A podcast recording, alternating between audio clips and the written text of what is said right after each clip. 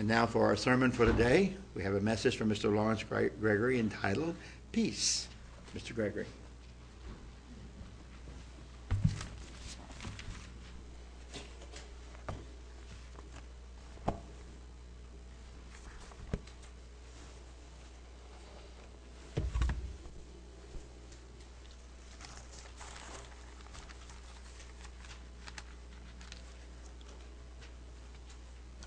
Most of our 6,000 year history has been a time of war. In only a few periods have we had some peace, and even in those periods, they were fractured with violence, terrorism, and fighting of some kind. Recently, we've been seeing on TV, newspapers, news magazines, the disruptions in the Middle East, in the East, in fact, all over this world. Things that are going on, mankind warring with one another. This week I was watching the United States Senate in session, and I heard Senator Kelly Ayotte, I think it is, of uh, New Hampshire, say the world is a dangerous place. And I think we can agree with that. It seems this violence and danger is increasing even in our local areas. Now, in Luke, the 17th chapter, verse 20, it says, in reference to Jesus Christ, and when he was demanded of the Pharisees when the kingdom of God should come, he answered them and said, The kingdom of God cometh not with observation. Neither shall they say, Lo here, or Lo there. For behold, the kingdom of God is within you. Now remember, he's talking to those Pharisees. And he's not saying the kingdom of God was in them. But the Greek says the kingdom of God is among you. He was a representative. He was a forerunner. He was an ambassador. He was an envoy. He was an advance emissary of that kingdom on earth, and he was standing among them, those corrupt Pharisees. So the kingdom of God was among them, represented by himself. And then in verse 26, as he began to explain some of the things about that kingdom that was coming, the days that were coming. Verse 26 And as it was in the days of Noah, so shall it be also in the days of the Son of Man.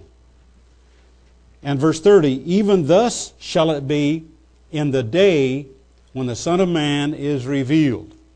So he's saying, in the end time, when the kingdom of God comes, it's going to be like it was in the days of Noah. And if we go back to Genesis, the sixth chapter, we'll see a description from God's Word of those days in Genesis, the 11th verse, chapter 6. The earth also was corrupt before God, and the earth was filled with violence. And God looked upon the earth, and behold, it was corrupt, for all flesh had corrupted his way upon the earth. In verse 13. And God said unto Noah, The end of all flesh is come before me, for the earth is filled with violence through them. And behold, I will destroy them with the earth. So we see there was corruption and violence then, just as Jesus said it would be today. And we can look at the world and we can see that it's getting more corrupt and more violent. And we certainly know that is an indication of the kingdom of God that is soon to come to this earth. Now, that's bad to consider what's going on in the negative things in this world. But the good news is that peace will be ushered in two ways. I want to just cover two ways today. The first way is in the international, worldwide, global area, peace will come. That's a certainty. in the world, peace will come. The second thing is personal, individual peace is presently available and will come to all mankind individually. So we have two things going on that I want to address today. First is the international, global, worldwide peace efforts. In Isaiah, the ninth chapter, and in discussing peace, we have to discuss war and violence and corruption and evil and wickedness and sin and all the negative things that are going on in the world. So in Isaiah, the ninth chapter, we read beginning in verse 6 For unto us a child is born, and to us a son is given, and the government shall be upon his shoulder, and his name shall be called Wonderful Counselor, the Mighty God, the Everlasting Father, the Prince of Peace. Of the increase of his government and peace there shall be no end. Upon the throne of David and upon his kingdom, to order it and to establish it with judgment and with justice from henceforth even forever. The zeal of the Lord of hosts will perform this. So we see both descriptions here of the first coming of Jesus Christ described as he came meek and lowly on a donkey. And the second, when he comes in the might and the power of his glorious reign that's coming as King of Kings and Lord of Lords. Two appearances here that are described here in Isaiah. Skip up to Isaiah, the 32nd chapter, and verse 1. Behold, a king shall reign in righteousness, and princes shall rule in judgment. And then skip on to verse 15, because in the interim is a description of some of the carnality and wickedness of individuals and things that are going on, and, and just like we would say, the things that are going on in society today. Verse 15, until, these are going to continue, until the Spirit be poured upon us from on high, and the wilderness be a fruitful field, and the fruitful field be counted for a forest. Then judgment shall dwell in the wilderness and righteousness remain in the fruitful field. And the work of righteousness shall be peace, and the effect of righteousness, quietness, and assurance forever. And my people shall dwell in a peaceable habitation, and in sure dwellings, and in quiet resting places. When it shall hail, coming down on the forest, and the city shall be low in a low place. Blessed are you that sow beside all waters, that send forth thither the feet of the ox and the ass. And so, a very descriptive time here of great peace and prosperity and blessings is ahead. You know, when there's violence and corruption and evil in the world, and nations are suffering, agriculture is suffering, want and poverty and difficulty and desire for just survival, things are taken away and it's a struggle to survive. But when the peace of God comes, when there's a right relationship among nations and among individuals, and when prosperity comes, even though there's going to be uh, some difficulties and some trials, and people are going to have to sort out and work out their own uh, life's problems, still there's going to be great blessings and great quiet. And notice the relationship here between uh, peace and quietness and righteousness. In fact, the scripture says, and I didn't write this down for Brian, but in Psalm 85:10, it says that righteousness and peace have kissed one another. And so when you study and look at the relationship between righteousness and other qualities of character, you'll see there is a relationship there. Now, this morning I was watching on uh, Fox News, preparing my message, preparing the notes, and uh, kind of watching the news at the same time. And uh, there was a discussion on the Middle East problems and war and difficulties and peace efforts that are going on there. And the moderator said, if I, if I can remember, and paraphrasing what he said, uh, because he, he, said a number of good things, but uh, from memory, I wrote down, he said, Peace comes through strength and right, not through weakness or money. And I thought that was real interesting because in Revelation 19:11, it's when it's talking about Jesus returning, it says, "In righteousness he does judge and make war." And that is contrary to what men were looking for in World War II, that is the war to end all wars. Now, I'm not going to spend uh, a lot of time on discussing wars and how it affects uh, us as Christians, but we'll look at uh, some more uh, references here in Isaiah. Let's go to the 59th chapter of Isaiah. And uh, in um, verse 17 through 20, for he, that is talking about Christ and what he is going to do when he comes to establish and set up that kingdom, for he put on righteousness as a breastplate and a helmet of salvation upon his head. And he put on the garments of vengeance for clothing, and was clad with zeal as a cloak. According to their deeds, according he will repay fury to his adversaries, recompense to his enemies. To the islands he will repay recompense. So shall they fear the name of the Lord from the west, and his glory from the rising of the sun. When the enemy shall come in like a flood, the Spirit of the Lord shall lift up a standard against him. And the Redeemer shall come to Zion, and unto them that turn from transgressions in Jacob, says the Lord. So it's a time of coming, even when Christ comes in righteousness to make war, to put down war. It's going to take strength and power. And this is one of the things that we're seeing, and it's discussed a lot as you watch in the news of what's going on. The wishy washy, ambivalent, uh, weak attitude that our government is taking in addressing the altercations that are going on, in the, on in, in the world.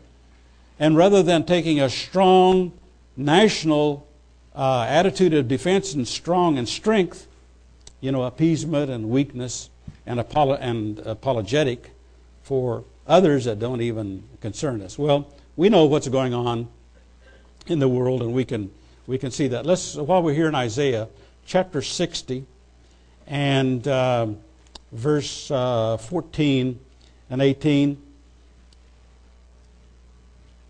The last phrase is talking about here the city of the Lord, the Zion of the Holy One of Israel, talking about the restoration of Judah and Jerusalem.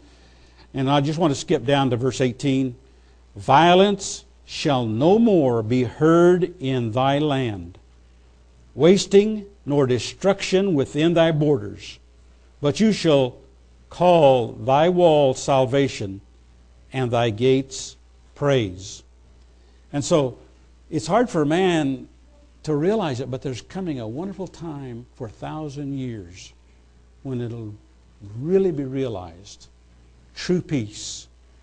Peace among the nations and peace individually. In Isaiah, the second chapter, back up to the beginning of his message here in Isaiah, the second chapter. This, we're so familiar with these first four verses that are millennial in uh, description and probably be read during the Feast of Tabernacles to describe that time that's ahead of us. Isaiah chapter 2, verse 1 the word that Isaiah the son of Amoz saw concerning Judah and Jerusalem. And it shall come to pass in the last days that the mountain of the Lord's house shall be established in the top of the mountains, and shall be exalted above the hills, and all nations shall flow unto it. And many people shall go and say, Come ye, and let us go up to the mountain of the Lord, to the house of the God of Jacob. And he will teach us of his ways, and we will walk in his paths. For out of Zion shall go forth the law, and the word of the Lord from Jerusalem. And he shall judge among the nations, and shall rebuke many people, and they shall beat their swords into plowshares and their spears into pruning hooks. Nation shall not lift up sword against nation, neither shall they learn war any more. That kingdom is going to be a kingdom of strength, and Jesus Christ is not going to tolerate any violence among the nations or against his kingdom. And there won't be, as I've mentioned before, and I've said, there won't be the military academies and people learning how to conduct war.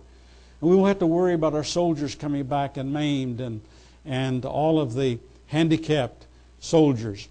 I, I just heard yesterday on the news, and it refreshed a memory that I had forgotten a long time. But you know, there are, I think it's, I don't know the exact number, but 70 some thousand soldiers missing in action from World War II.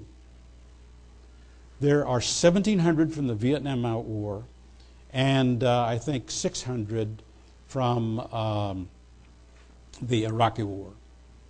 Missing in action, either blown up, buried, captive, maybe surviving in prison of war camps for years, or maybe disintegrated because they were in a foxhole and blown up, and then the wild animals ate their body and 70 some thousand from World War II. My uh, mother's sister, my aunt in Kansas, had two sons, two of her sons that were in Second World War. They never returned, and I've told this before, maybe many years ago, how uh, one time my aunt went to a fortune teller at a carnival, and the fortune teller told her, you know, somebody that you're really expecting and longing and looking for is going to come back and come see you and the rest of her life, she lived in a false hope that her two sons would come back from the war that they were, the last they knew, they were in France there during the Second World War fighting the Germans. What happened to them? I don't know, but they never came back. And she lived all of her life hoping and expecting in a false hope that they would come back.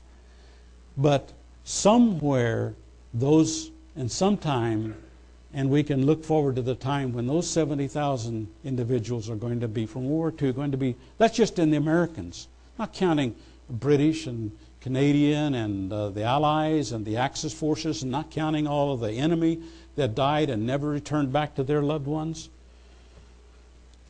What a horrible waste and difficult time is war. But what a wonderful positive thing and I, that's what I'm trying to say in the relationship of peace with this. It's, it's something that is going to be ushered in that we will no longer see. Now, Mike, Micah, the fourth chapter, I won't go there, uh, verse one, uh, 1 and 4. Micah was contemporaneous with Isaiah in the latter years of his prophecy, and he had some of the same uh, words in Micah, the fourth chapter, verse 1 through 4. But he mentions that uh, here that uh, nation shall not lift up nation. Um, let me see. Maybe it is in Micah. Let me let me go because I had written down. Yeah, let's go to Micah, the fourth chapter.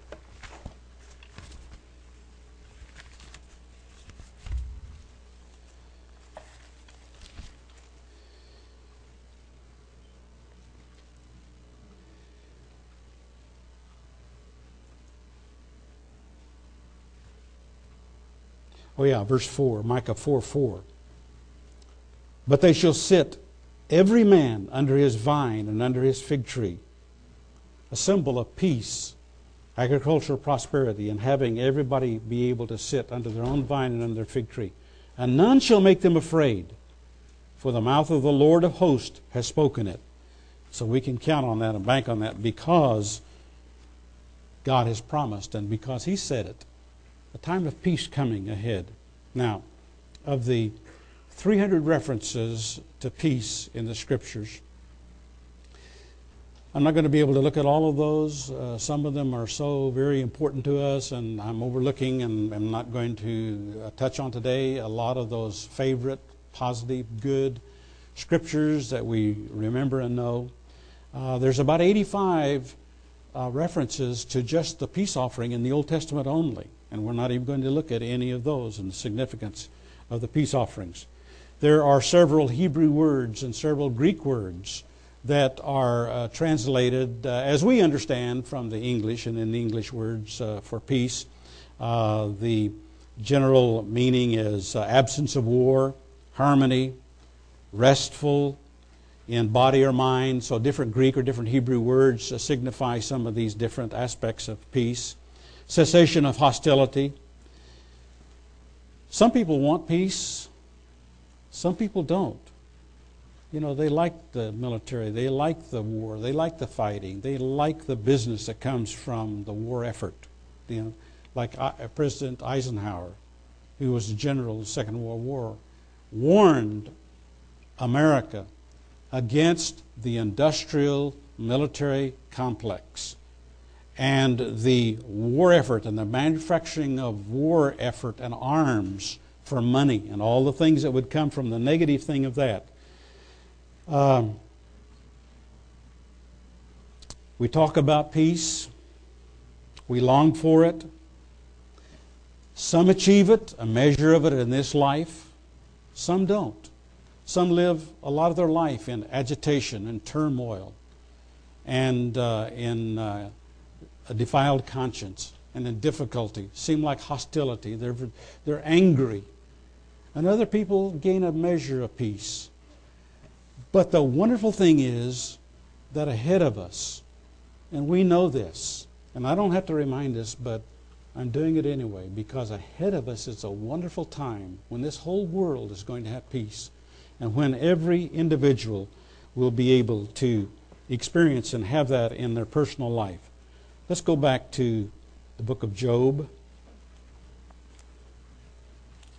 Job, the 22nd chapter, and verse 21. This was uh, one of the speeches of uh, Eliphaz uh, in his dialogue with Job.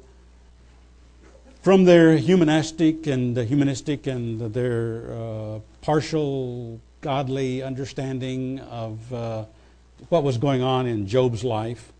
Some of it accusatory, some of it uh, some, they said some, some good things. It's a, it's a book that we really have to study to see the wisdom that's in the book of Job. But he said something here in verse 21 Acquaint now yourself with him and be at peace. Thereby good shall come unto you. I want to take that not just as his advice and recommendation to Job, but to us and to everyone. This is the answer. Acquaint ourselves with Him, and He'll give us peace, and then the resulting good will come from it. The fruit of righteousness is shown in peace, the scriptures tell us. Now, we know in Luke, the second chapter, verse 14, turn there. This, this is how God looks at man and his concern when he was announcing through those angels the coming birth of Jesus. He said in Luke, the second chapter, we'll just look at a, a couple of references here. Luke, the second chapter. And in verse 14, verse 13 says, And suddenly there was with the angel a multitude of the heavenly host praising God and saying, Glory to God in the highest, and on earth peace, goodwill toward man. That's what God wants on this earth. He wants peace, and He wants His goodwill expended toward man. And He wants man to have peace among ourselves and to have goodwill one with each other. Jesus said in John, the 14th chapter, verse 27,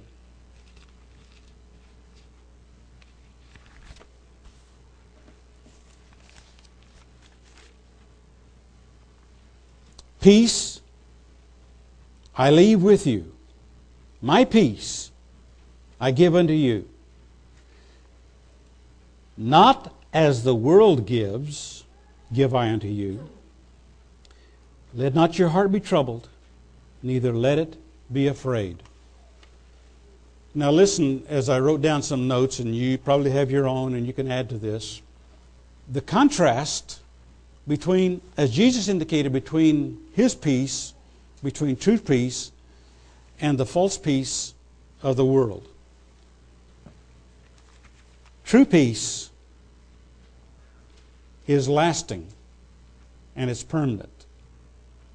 False peace is temporary, it's of this world. It's insincere. True peace adds quietness. You know, quietness and peace go together. It's hard to have peace when there's violence and war and jangling and disruption and corruption and all of those things going on. When we know peace is the opposite of that. But there's a quietness that's associated and a relationship to peace. The world's peace is self centered. It's all about self. It's not about the rest of mankind or others or our uh, fellow man. True peace is restful. False peace is one sided. Think about that. Nations want peace, but they want it their way. They want it to be one sided.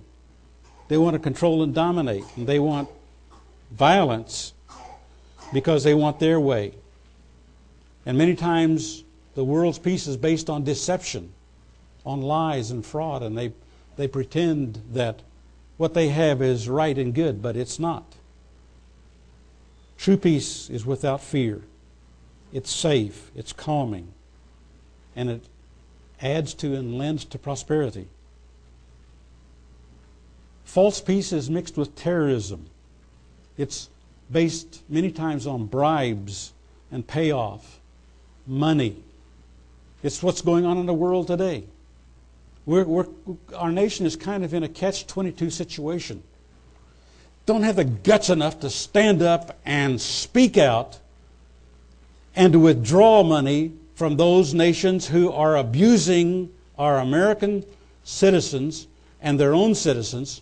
Don't have the guts to do it, but afraid to withdraw the money because maybe greater violence will ensue. And so the evil use bribes and payoff and threats and intimidation. And their peace is so easily broken. Breaking those treaties. Well, we could go on and on. You could, you could add a lot of your contrast and your ideas of that. But uh, let's, let's go to the second point here that I have here, uh, and that is personal individual peace. Now, there's a lot can be said. Is, uh, what is peace really, and uh, how do how do we get it? Uh, uh, we could talk about the place of prayer, as we heard in the first message, in achieving peace and, and the part that prayer plays in it. We could talk a lot about the companions of peace, righteousness, judgment, trust, faith, love, quietness obedience. And then we could discuss the opposite of peace, as we have uh, seen just a little bit that's going on in the world. From the time of Adam, really increased to the days of Noah's flood. Jesus said would be increasing and would be similar in our way. The lack of peace would be war, conflict, unrest, violence, disruptions, personal agitation, confusion, waste. We could go on and on and on. But let's just take a look at a few of the scriptures that will help us in understanding where our personal peace can come from now and where it's going to come from in the future. In Ephesians, New Testament. Ephesians, the second chapter, verse 14.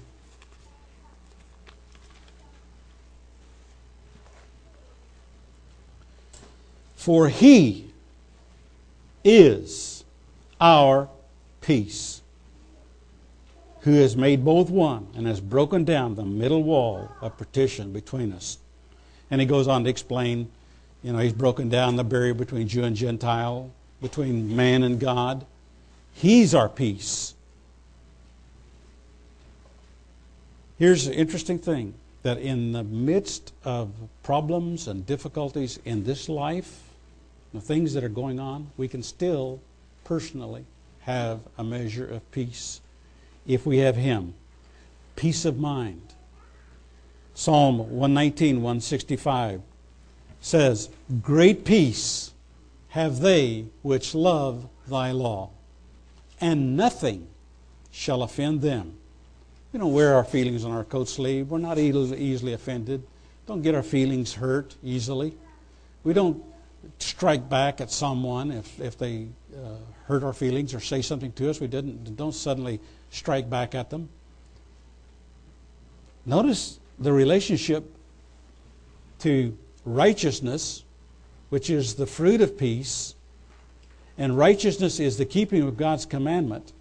Great peace have they which love his commandments, that love his law. Isaiah, the 26th chapter, again, verse 3 and 4. Back to Isaiah. Now, Isaiah, great prophet of God, had a lot to say about this because in his lifetime there was a lot of war going on with the threats of the Assyrians and the things that they were coming against Israel and their disruptions and the evil that that nation was bringing upon the people because they deserved it. Because a lot of the cause of that was their own sins and their own faults before God. But Isaiah, the 26th chapter, verse 3 and 4 you will keep him in perfect peace, whose mind is stayed on you, because he trusts in you. Trust you in the Lord forever, for in the Lord God is everlasting strength. Now, doesn't do any good just to trust in it temporarily or short term. Yes, it have short term uh, benefit. I, I, won't, I won't say it, there isn't, but from just trusting in Him for a short time will have a benefit. But to trust in Him forever, whatever goes on in our life, whatever difficulties, God will keep him in perfect peace whose mind is stayed on Him. So we keep our mind fixed on Him, and then when difficulties and altercations come, and yeah, we may get our feathers ruffled a little bit. We, it's only natural we're going to get upset or we're going to get stymied or we're going to. But when we check ourselves and then we get that strength from Him and then we're able to go through that ordeal smoothly and keep Him. So that's, that's how we're going to have peace is through Him and through uh, trusting in Him forever. Notice the emphasis several times in here is forever. Proverbs, the third chapter. and verse 17.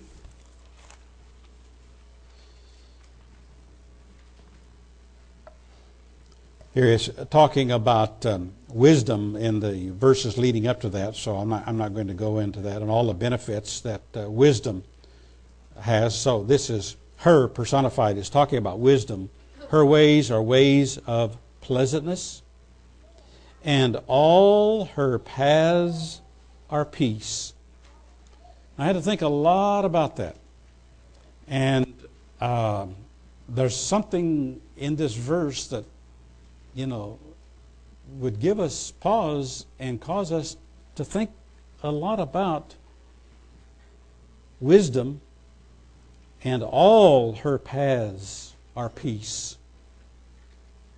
I'm not going to try to analyze all of that, but just leave it with us as we go about this week. Maybe we might come back and say, well, now, how does wisdom direct me into peace? Wisdom, we know, is the fear of God, keeping of His commandments. So, when we keep God, His law, keep His commandments, when we're righteous, when He is in us, whatever is going on, wisdom will direct us into a peaceful way. So I'm just going to leave that. Uh, there's a there's a lot in that to think about. Uh, back in New Testament, James, the third chapter, and verse 17 and 18.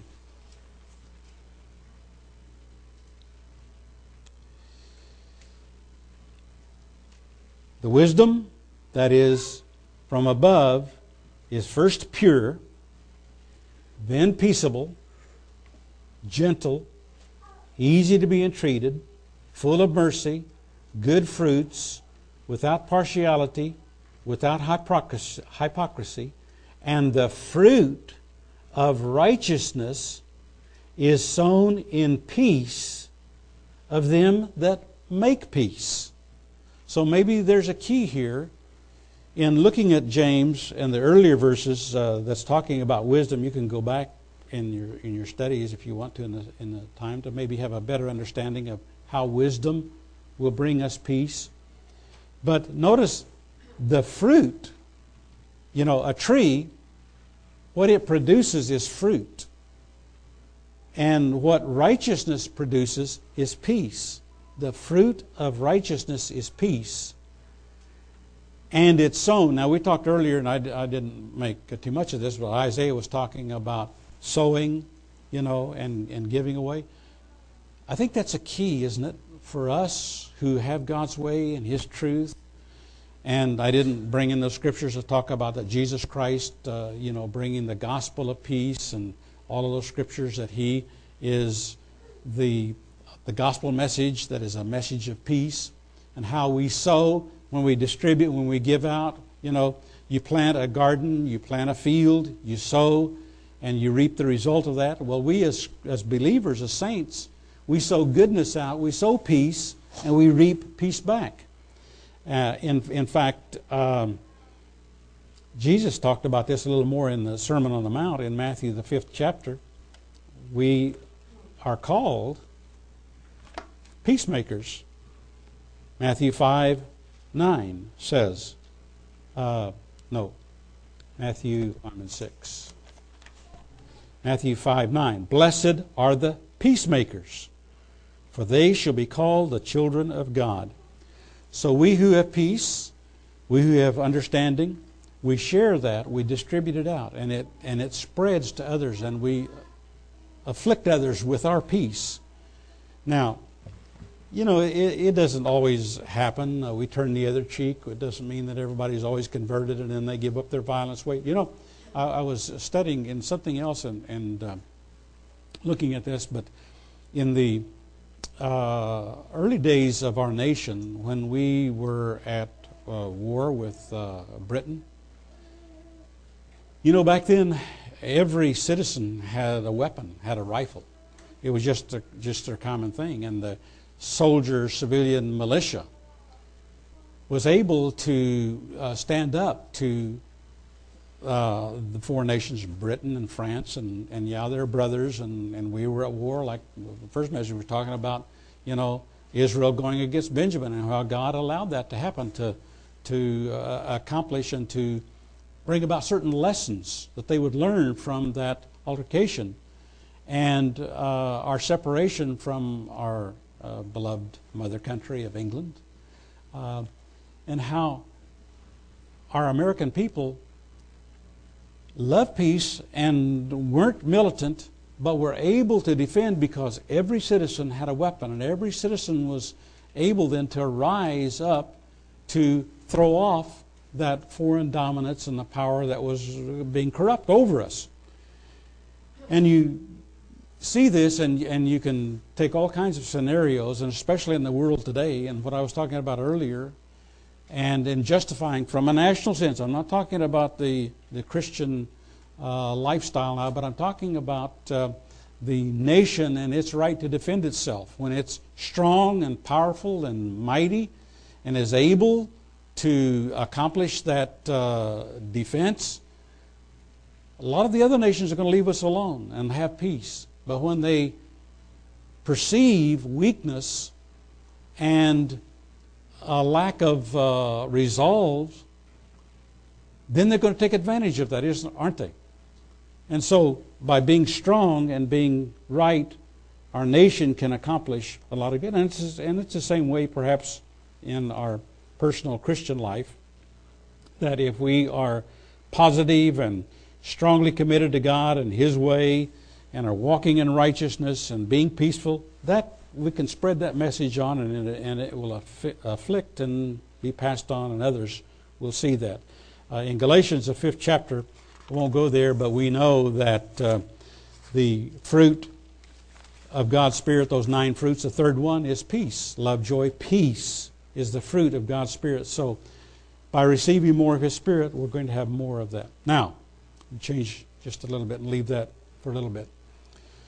And say this that, uh, and, thinking about this, unfortunately, men don't know of themselves in carnality naturally the way to peace.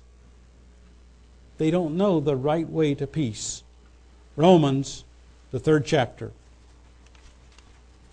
We have scriptures that, a number that talk about this, but we'll just look at a, a couple here. Romans, the third chapter, verse 17.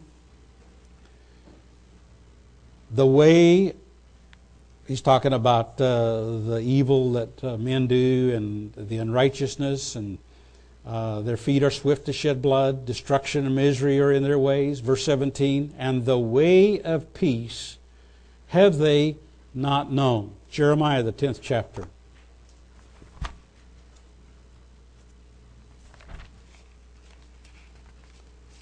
Verse 23. O Lord, I know that the way of man is not in himself it is not in man that walketh to direct his steps. And back in Jeremiah, the sixth chapter, verse 10 and 11. Verse 9 Thus says the Lord of hosts, They shall surely thoroughly glean the remnant of Israel as a vine. Turn back your hand as a grape gatherer into the baskets. To whom shall I speak and give warning? that they may hear. Behold, their ear is uncircumcised, and they cannot hearken. Behold, the word of the Lord is unto them a reproach. They have no delight in it. Therefore, I am full of the fury of the Lord. I am weary with holding in. I will pour it out upon the children abroad and upon the assembly of young men together. For even the husband with the wife shall be taken, the aged with him that is full of days and in chapter uh, 6, verse 13 and 14. Yes, continue on. From the least of them, even unto the greatest of them, every one is given to covetousness, and from the prophet, even unto the priest, every one deals falsely. They have healed also the hurt of the daughter of my people slightly, saying, Peace, peace, when there is no peace. And in Ezekiel 13, verse 10,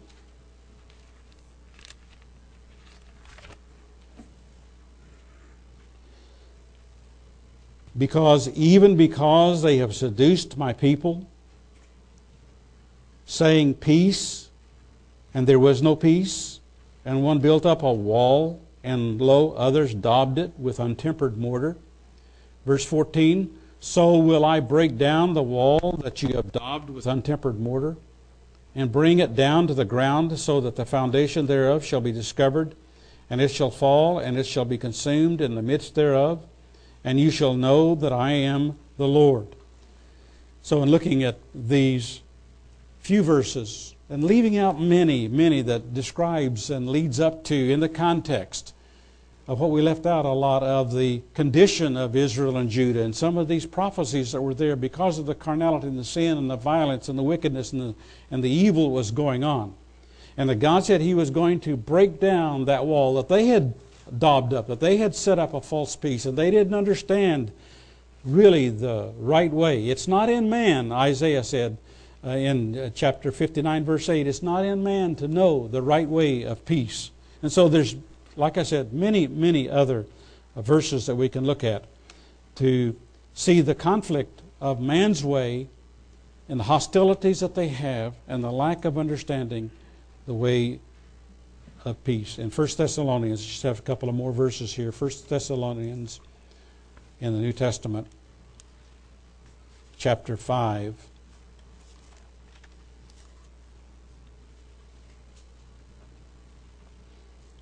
1 through 3. But of the times and the seasons, brethren, you have no need that I write to you. He was leaving, talking about the resurrection and the time that's ahead of us, and comforting one another with the return of Christ and those things that are going to occur for the saints. What a wonderful time that is ahead of us. We just went through that day of trumpets, and now we're approaching atonement and tabernacles. When we are rehearsing and living again and studying the great transitions that is going from this world to the world tomorrow. For yourselves know perfectly that the day of the Lord so comes as a thief in the night. For when they shall say, Peace and safety, then sudden destruction comes upon them, as travail upon a woman with child, and they shall not escape. But you, brethren, are not in darkness, that that day should overtake you as a thief. And he goes on to say how we're the children of light. Now, as I close out here today, um, I'd like to end on a on a positive note, but unfortunately, there's such a mixture of war and violence mixed in with peace that these concepts are intermingled. We want peace, we want quiet. And the good news is, in the world, it will only be coming when Jesus Christ comes the second time. That's for international and global peace. That's only going to come when He comes the second time as King of Kings and Lord of Lords and ruling and master of this earth. Now, the second thing that I mentioned about in our personal lives, it'll only come when Jesus comes presently in our life, lives in us through his spirit of righteousness. And if our trust, obedience, love, submission to him is perfect, then we'll experience that perfect love and peace through his Holy Spirit. Isaiah, the 48th chapter, verse 16, 21.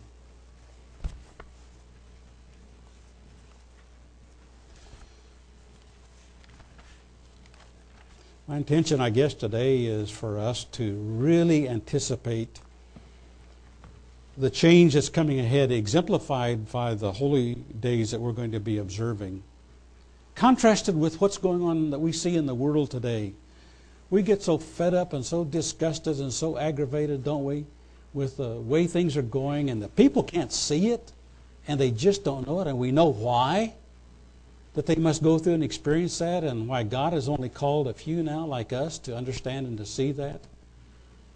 And the wonderful, wonderful glorious time that's ahead when the whole world will see this and the whole world will lie in peace. Isaiah, the 48th chapter, verse 16. Come you, come ye near unto me. Hear ye this. I've not spoken in secret from the beginning, from the time that it was. There am I. And now the Lord God and His Spirit has sent me. This is Isaiah speaking. Thus says the Lord, thy Redeemer, the Holy One of Israel I am the Lord thy God, which teacheth thee to profit, which leadeth thee by the way that you should go. Oh, that you had hearkened to my commandments! Then had thy peace been as a river, and their righteousness, thy righteousness, as the waves of the sea. Thy seed also had been as the sand, and the offspring of thy bowels like the gravel thereof. His name should not have been cut off, nor destroyed from before me. And so that's what I mentioned. That's the message and the gospel of peace that we have to share and to take forward and to spread to this world. A wonderful time ahead of us. So, as we come next Wednesday and experience the Day of Atonement and this understanding and the great significance portrayed by that holy day.